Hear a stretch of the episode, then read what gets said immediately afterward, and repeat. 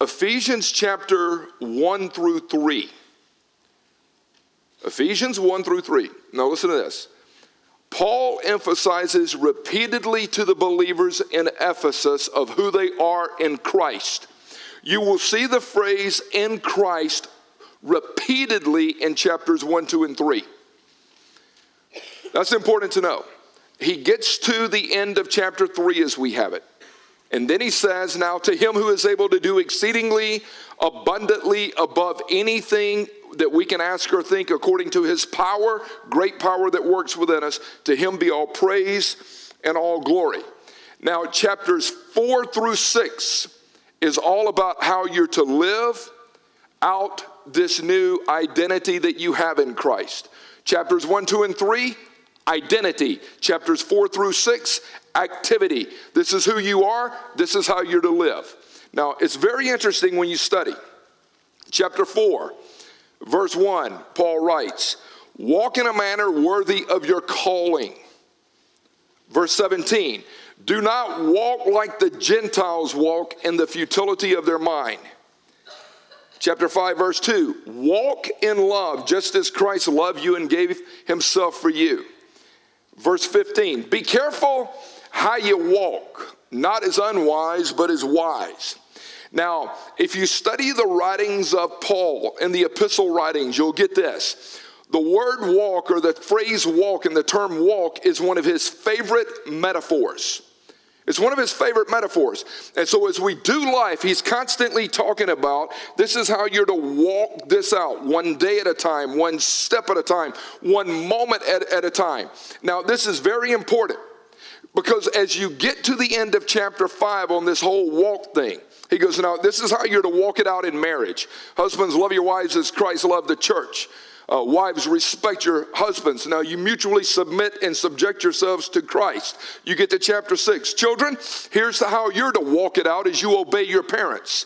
Servants, here how, here's how you're supposed to walk it out as you deal with them, uh, whoever you work for. Masters, here's how you're to lead. He also covers fathers. Don't provoke your kids to anger. And when he finishes all of this, talking about this is how you're to walk, this is how you're to live it out then he pauses, as we have in verse 10, and he says, Then finally, fi- finally, as you walked out this faith based on your identity in Christ, finally be strong in the Lord. And the phrase be strong in the Lord means be strengthened in the Lord continually. Strengthen yourself in the Lord. Paul would write in Philippians 4 rejoice in the Lord always. And again, I say rejoice what is he saying? Rejoice, find your strength, find your identity, find everything about you in the Lord. Be strong in the Lord and in the power of his might. That's what he says right here. In the power of his might means in the sovereign power and the dominion and the reigning rule that Christ has, make sure you're anchoring deep in him. Then he says, put on the full armor of God so that you can stand against and stand firm against the schemes of the devil. Our struggle is not against flesh and blood, but it's against rulers, against the powers, against the world forces of this darkness. It's against the spiritual forces of wickedness in the heavenly places. Take up the full armor of God so that you will be able to resist in the evil day, and having done everything to stand, stand firm. Let me give you three thoughts, and I want to break this down for you. One, be committed, he says. Be committed, be strong in the Lord. Here's, here, here's something I've come to realize in my 30 plus years of walking with Jesus be continually strengthened daily, hourly, in this new identity that you have in Christ based on this relationship that you now have with the Father that was ushered in through the Holy Spirit and through personal faith and repentance. Be strengthened in that daily. The same power that raised Jesus from the dead now dwells inside of the new covenant believer. Did you, did you hear that? The same dunamis power that said, when the Father said, Son, get, get up out of the grave. The same power that raised Jesus from the dead, when Jesus cries out, Eli, Eli, Lama Sabachthani, bows his head, and he gives up the Spirit, that is the same Spirit that lives inside of me. And so God is calling us to be committed. God goes, I want you to know I love you, I cherish you, I'm for you. This is a battleground, not a playground you're living in. You've got to be committed. And so, if we ever start to get this foundation down, I'm telling you, it, it will change us. Second thing he says is be equipped, put on the full armor of God. The phrase armor of God literally translates the divine courage that comes from God. God has given us divine courage in Himself. The courage that God spoke to Joshua be strong and courageous. You're my boy, Joshua, Yeshua. God is your salvation. He wants us to clothe ourselves daily in His divine courage. And so when we start to walk this out, He says, so that so that you'll be able to stand against the schemes of the devil. Don't miss it. Don't miss it. Now, I've established with you that Paul's favorite metaphor is walk. Walk with the Lord. Walk in the Spirit. Walk clothed in humility. Walk clothed in the power of the gospel. Then he says, stand. He changes his metaphor to stand against the devil. Don't run from the devil. Don't bow down from the devil. Don't turn your back on him. When the enemy and evil oppositions come, you stand. You stand. You walk with Jesus. You walk in the Spirit. But when you start getting bombarded with satanic attacks, it's time to stand. Why? Because the Spirit of God inside of you is greater than the opposition and the enemy outside of you. We're going to break that down. Continue to put on your spiritual protection that God has provided. And he'll talk about the belt of truth and the breastplate of righteousness and shodding your feet with the gospel of peace. And he talks about the helmet of salvation and the shield of faith. And he talks about the sword of the Spirit, which is the word of God. We're going to break that down in weeks to come. But he says, I want you to put it on every day, every hour, every minute. Be clothed in my power. You will experience satanic opposition in this world. The enemy wants to eat your lunch. He wants to take you down. The enemy wants to destroy the works of God. He wants to discredit our testimony. He wants you ineffective and he wants you inactive. Satan wants to take you out. Be equipped. Third thing would be this be committed, be equipped. Where there's no commitment, there is no equipment. If you're not committed, you're not getting equipment. You've got to work it out. You've got to stay with it. Third thing is know your enemy. Know your enemy. Our struggle is not against flesh and blood. Our battle is against demonic forces that are fighting in the spiritual realm. Our battle is not against flesh and blood. Our battle is taking place daily in this cosmic realm where the spirits of darkness and demonic forces are fighting against the, the angels of God in the kingdom of God, and it's happening up here in this cosmos. That's why when Paul says, Do not be conformed to this world, but be transformed by the renewing of your mind, we have to understand the importance of submitting ourselves to the lordship and leadership of Jesus. Jesus is above the chaos. But when we choose to live in the flesh, we are below the chaos. Makes sense? Makes sense. I want you to get this. So, four basic truths about spiritual warfare. Number one, there is an invisible war taking place right now. There is an invisible war. The cosmic war has eternal consequences. Lives are at stake. The enemy is going to attack us daily. Lust of the eyes, lust of the flesh, pride of life. Satan knows our weakness. It would be important for us to know our weakness but it would also be important for us to realize that we're living in a fallen world where there's an invisible war taking place. When was the last time you went through some type of hostile uh, tension or even relational conflict and you really did know that it was satanic opposition that you were involved in? Make sense? When was the last time you went through some type of tension, some type of relational discord, and instead of blaming the person, you go, oh, oh th- this, is, this is a battle going on right now. Because I think what oftentimes happens with evangelicals is we dismiss this whole invisible war concept. Satan is out to take my wife down. Satan is out to take my kids down. Satan is out to take my family down, my friends down, my coworkers down. The thief comes to steal, kill, and destroy. John 10 10. I've come that you might have life, but the enemy has come to steal, to kill, and destroy. There's an invisible war. Second Corinthians chapter 10. I'm going to give you a ton of scripture today. But it says, though we walk in the flesh, that we do not wage war according to the flesh. The weapons of our warfare are not of the flesh, meaning you can't fight spiritual battles with fleshly actions and fleshly tendencies. When you pray, when you're fasting and you're seeking the heart of God, there's oftentimes battles that have to be fought on your knees, on your face before God.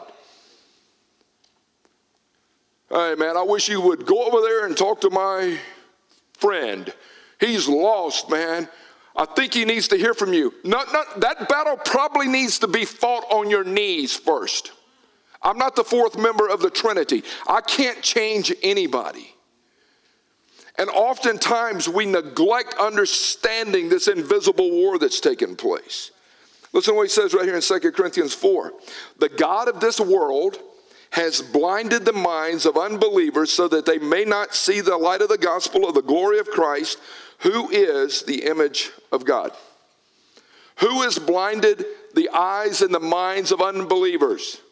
What does he say right here in the text? The God, small g, of this world, Satan himself, the devil, the enemy. He's blinding minds and blinding eyes every day. That's the world in which we live. You start to do life with other people and you look and you're going, they're just blind, man. They don't see the truth. And it's almost like that's the pulse of our nation right now. That's the heartbeat of our nation.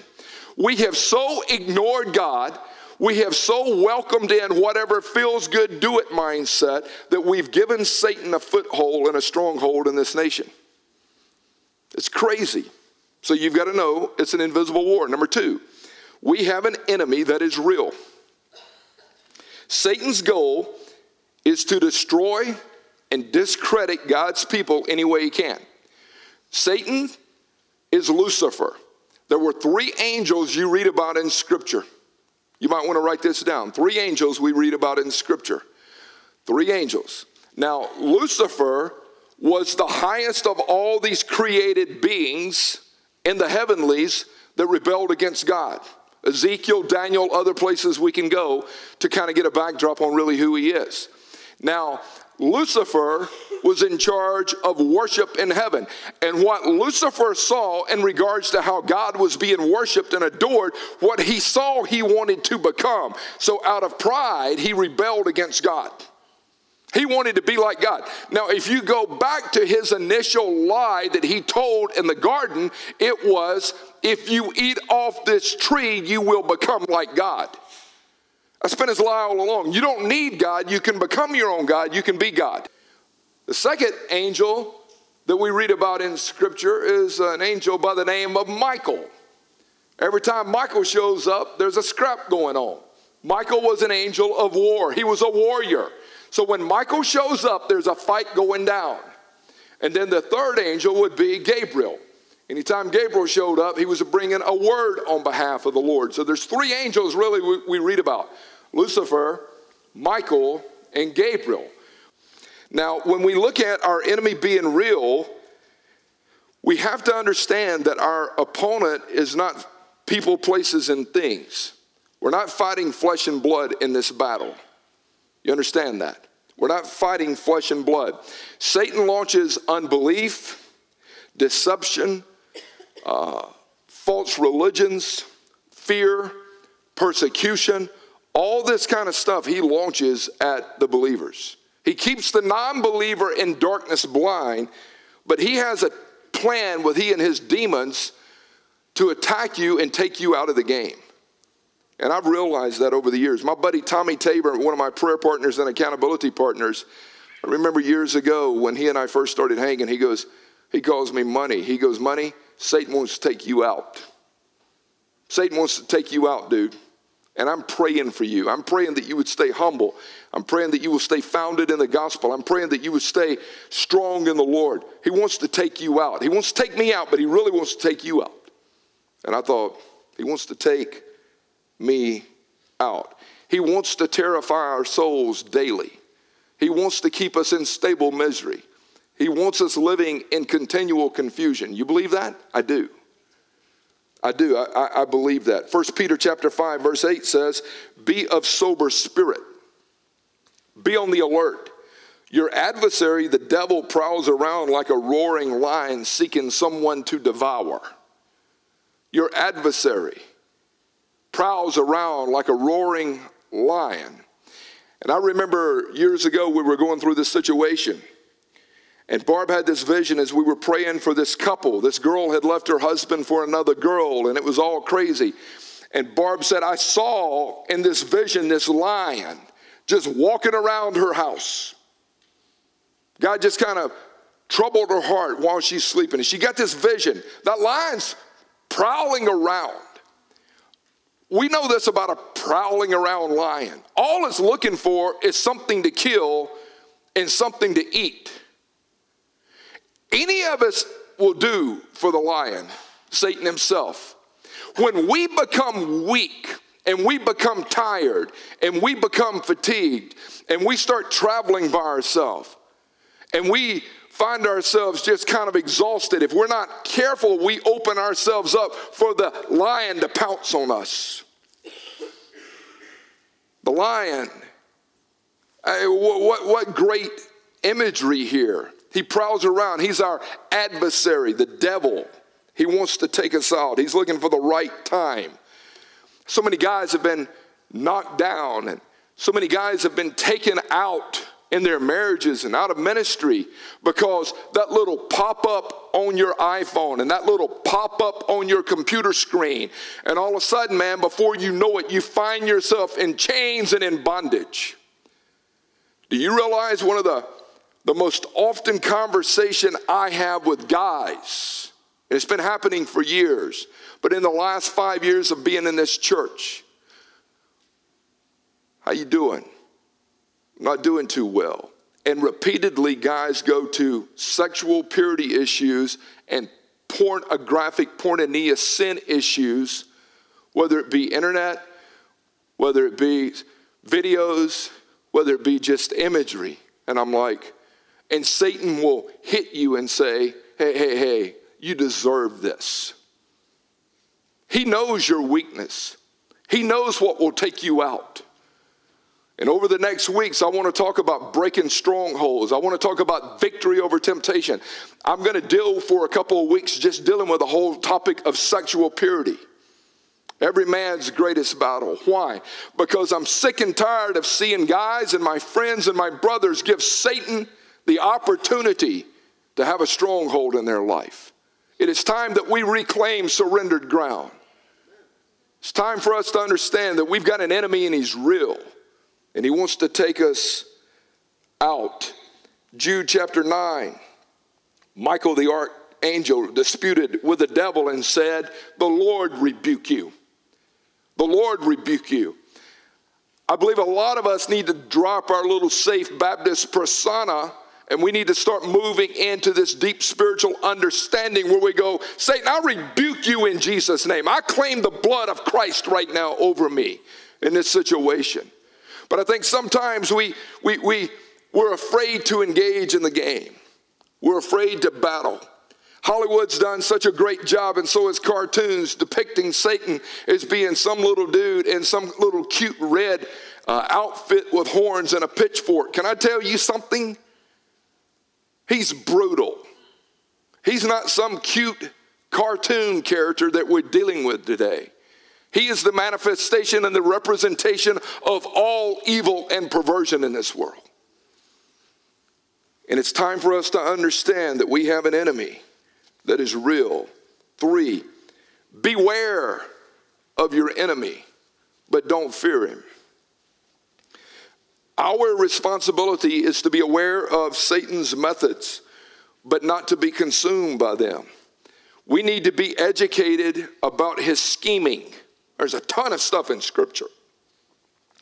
The Scripture is very clear about Satan's agenda. Even Paul would write in 2 Corinthians 2 Do not allow Satan to take advantage of you, for we are not ignorant of his schemes. What, what, what are you talking about? What's his names? Just as God's got different names of Tsidkenu and Elohim and Rapha, there's different names referring to Satan. We'll, we'll, break down a few of them here, but there's different names. We, we can know a lot about an individual based on their name. But he says we're not ignorant of his schemes. My buddy Todd Weiner played right tackle with the Falcons for quite a few years. Got about 12 or 13 years in the NFL. And the Falcons were getting ready to play the Carolina Panthers. And I said, Wow, right tackle, you got to go up against Julius Peppers, man. He's one of the best in the game. He goes, He's one of the best in the game. I said, He's a Pro Bowler. He's a Pro Bowler. Yeah, he, he, he's good. And I said, So you ready for him? Oh, yeah, I've been studying film for a while. What are you saying? I, have been studying my enemy. And then he said this. He said, Julius, he don't play every play. So what do you mean he don't play every play? He said he takes plays off.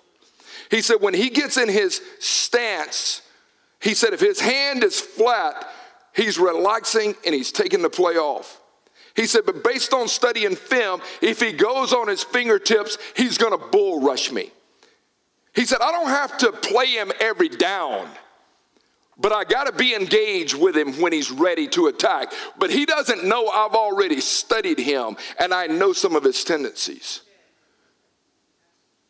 Oh, you know his tendencies. Do you know the enemy's tendencies? Do you know when he comes at you? What time of day? Where you're at?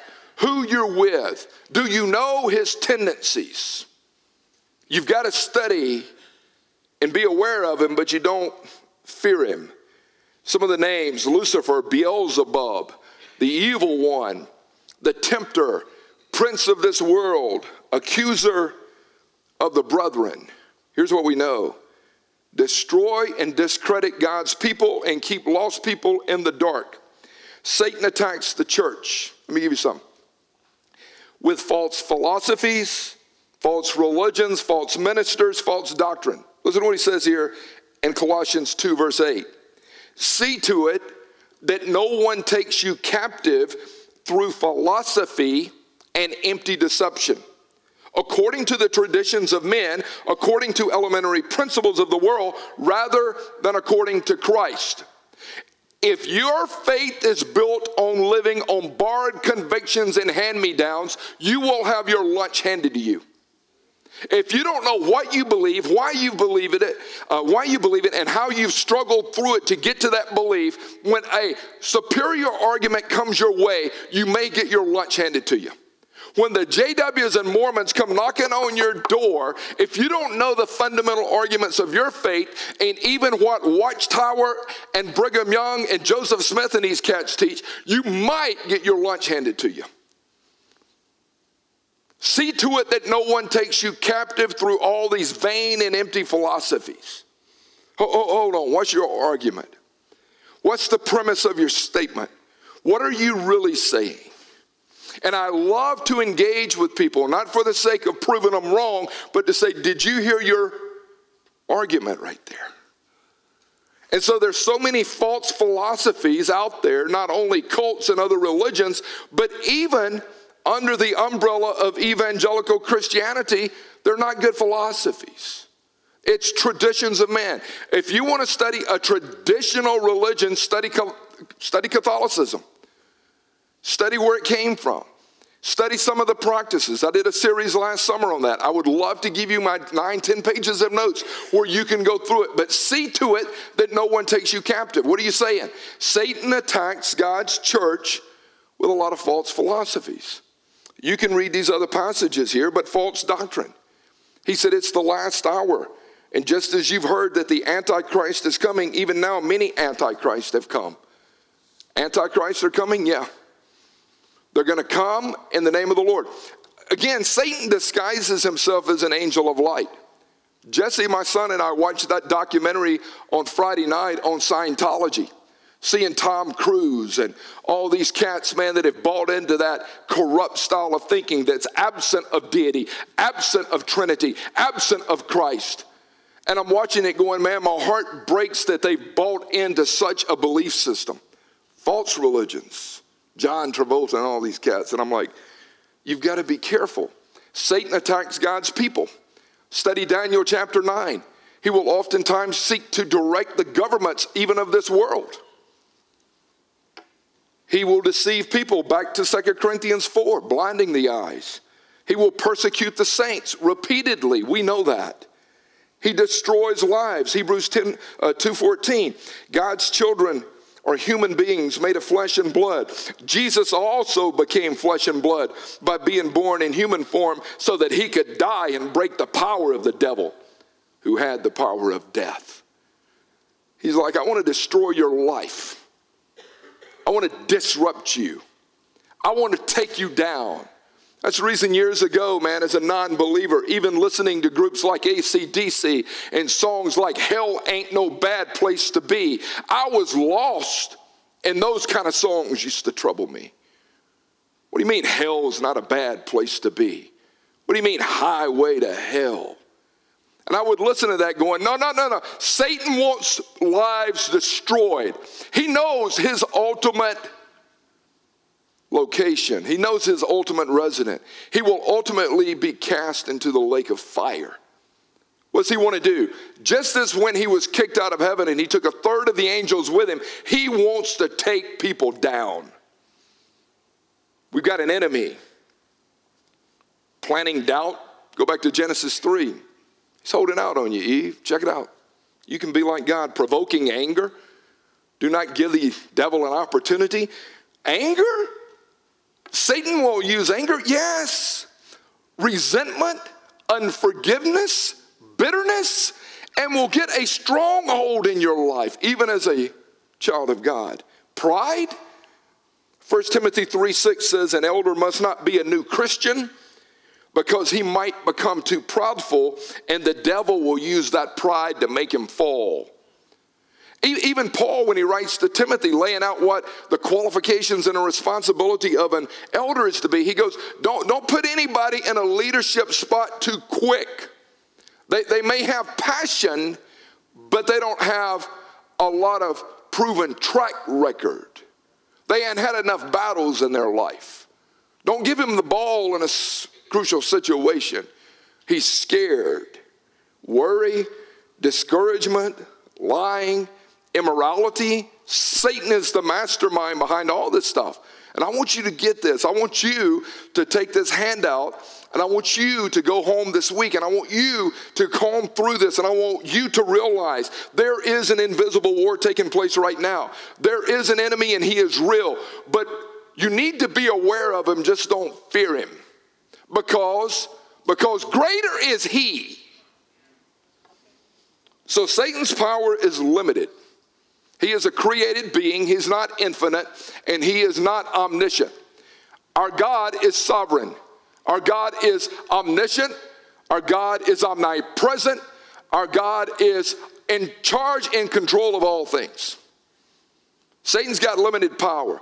That's the reason we memorize this verse. Memorize this verse, James 4 7. Submit to God. Submit to God. Resist the devil and he will flee from you. It doesn't say resist the devil and he will flee. It says submit to God, submit to the lordship and leadership and the power of the gospel. This is a war we're living in. Now, here's what I would say point number four this is a war, and I want us all uh, prepared for battle. But here's what I want you to hear we fight from victory, not for victory. I'm already on the victorious team. I belong to the victor. Nay, in all things, we're more than conquerors through him who loved us. I've read the last pages of the book of Revelation. We win the war. I just want to win as many battles day in and day out as I can. My king holds the keys to death, hell, and the grave.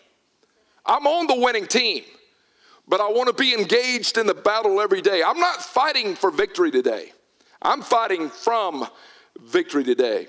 I'm in Christ, and Christ is in me, and that's the hope of glory. So we fight from victory. 1 John 4 4, 1 John 5 4. Listen, you belong to God, and greater is He who is in you than He who is in the world. He goes on to say, whatever is born of God overcomes the world. And this is the victory, even our faith.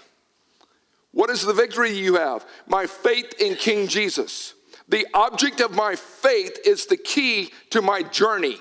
People say, man, you just got to have faith. That's not true. You can have faith in trees and puppies and anything else. The object of your faith is crucial on where you're going in this journey. Where are you going? I belong to Jesus. My faith is in King Jesus. We were driving back from Noonan a few weeks ago, Patrick and Nick and I, and a guy from Kansas City had, had sent me an email and asked if we was if we could talk. He was doing an article on my friend Dayton Moore, who is the GM uh, for the Royals. And as I was doing this interview, I, I, I told Patrick and these guys when we hung up, I said, Did you hear that? Because this guy said, Now, Dayton's faith is important to him. I said, That's not a complete statement. He goes, What do you mean? I said, Dayton's faith in Jesus Christ alone is important to him. I said, so when you write this article, I know you'll be taking a chance in the Kansas City Star, but I would highly encourage you not to just keep it kind of a, a, a, a neutral statement. I said, pull the throttle back and say his faith in Christ is what sustains him. And he sent me the article as it was published, and he said, and Dayton's faith in Jesus Christ. And I said, good for him for writing that article because greater is he. Whoever is born of God overcomes the world, and this is the victory, even our faith. Revelation 12 11 says, And they, the believers, overcame him, the accuser of the brethren, through the blood of the Lamb, the word of their testimony, despising not even their own lives to the point of death. How do you overcome? Through the blood of the Lamb. Behold, the blood of Christ that takes away all sin. Through the word of my testimony. You don't have a testimony without having some test and moans in it. It is a testimony. And moany. And you go, How did you get that testimony? I had to struggle it out loud every day. How did you overcome it? I got to the place where I did not even fear my life, that dying was okay with me. Now, I want you to open your bulletin. And I want you to take out this hard card. We put this on a heavier stock for you. And I, I do want you to have this. The world in which we live is a battleground, it's not a playground. This is war. And I would challenge you to take this. I will be committed and I will be equipped. I personalized the text for me in my notes. I will be strong in the Lord and in the power of his might. I will put on the full armor of God so that I will be able to stand against the schemes of the devil. I believe Jesus Christ provides the only way for a relationship with Christ, and my identity is anchoring in Him. Thus, one, I will practice a consistent, quiet time and intimate time with Jesus. I will consistently read and study the Bible. Now, we're talking about being prepared for battle. When making choices, I will always seek the Lord's guidance first. I believe the Bible is God's word and provides direction and stability for my life. I will memorize one scripture verse a week minimally. Minimally. If the only offensive thing that I have in doing battle with the enemy is the sword of the Spirit, which is the Word of God, I want to hide as much of that in my heart as I can. I would challenge you even go further. I even wrote here take notes from the sermons, determine how the biblical truths apply to your personal life. When you sit here, don't write stuff down, fold it up, and put it in your Bible and don't look at it anymore. Proclamation is for the purpose of transformation, not just information and education. Take it, study it, dive into it. There's a lot of meat in this bulletin this week. I will evaluate all cultural ideas by God's truth and by God's word. I will answer questions about life and faith from God's word. I am replacing impure negative thoughts with God's truth. I choose to demonstrate honesty in my actions and conversation. When the Bible exposes an area of my life that's needing change, I will respond immediately. The Bible is the guide for the way I think and the way I act. My relationship with Christ is motivated by love, not by fear or duty. When God respe- reveals His specific will in an area of my life, I will follow His leading. My actions demonstrate a desire to build God's kingdom rather than my own. Come on, somebody. I will trust Christ to help me through my uh, through any problem or crisis I face. I will remain confident of God's love and of his provision even during difficult times. Welcome to the war. Now, this is just some backdrop, foundational style thinking that I want you to have. Now, I wrote this thing last summer, and I got to looking at it again this week, thinking about this as war. We were on vacation. I was sitting there pondering thought last summer, and I wrote, God is sovereign. He's the same still today. Extending His grace, He will have the last say. I pledge my allegiance to the Lamb that was slain, the supreme authority, holy His name. Our nation has tilted, truth is on trial, the church appears silent and lives in denial.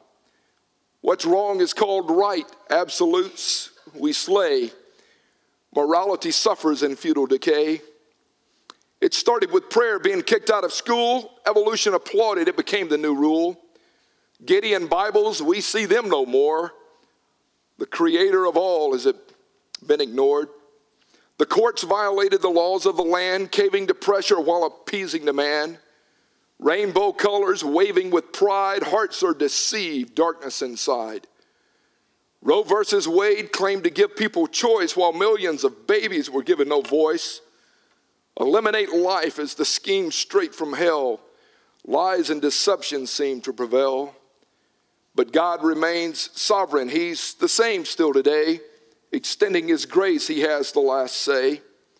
I pledge my allegiance to the Lamb that was slain, my supreme authority. Holy His name. Why should our God bless this land while the nation rejects His perfect commands? Forget you, God. It's the song being sung while so many Christians are silent and numb. I refuse to do nothing while this war rages strong. Rescued from sin, to him I belong. He's the lion that conquers, my king and my Lord. I'll declare Jesus only until time is no more. You deserve my allegiance, my Savior, my friend. I'll praise you forever and forever. Amen. God remains sovereign. To him will I pray. The angels are shouting, Yahweh, Yahweh. I pledge my allegiance to Jesus, my King.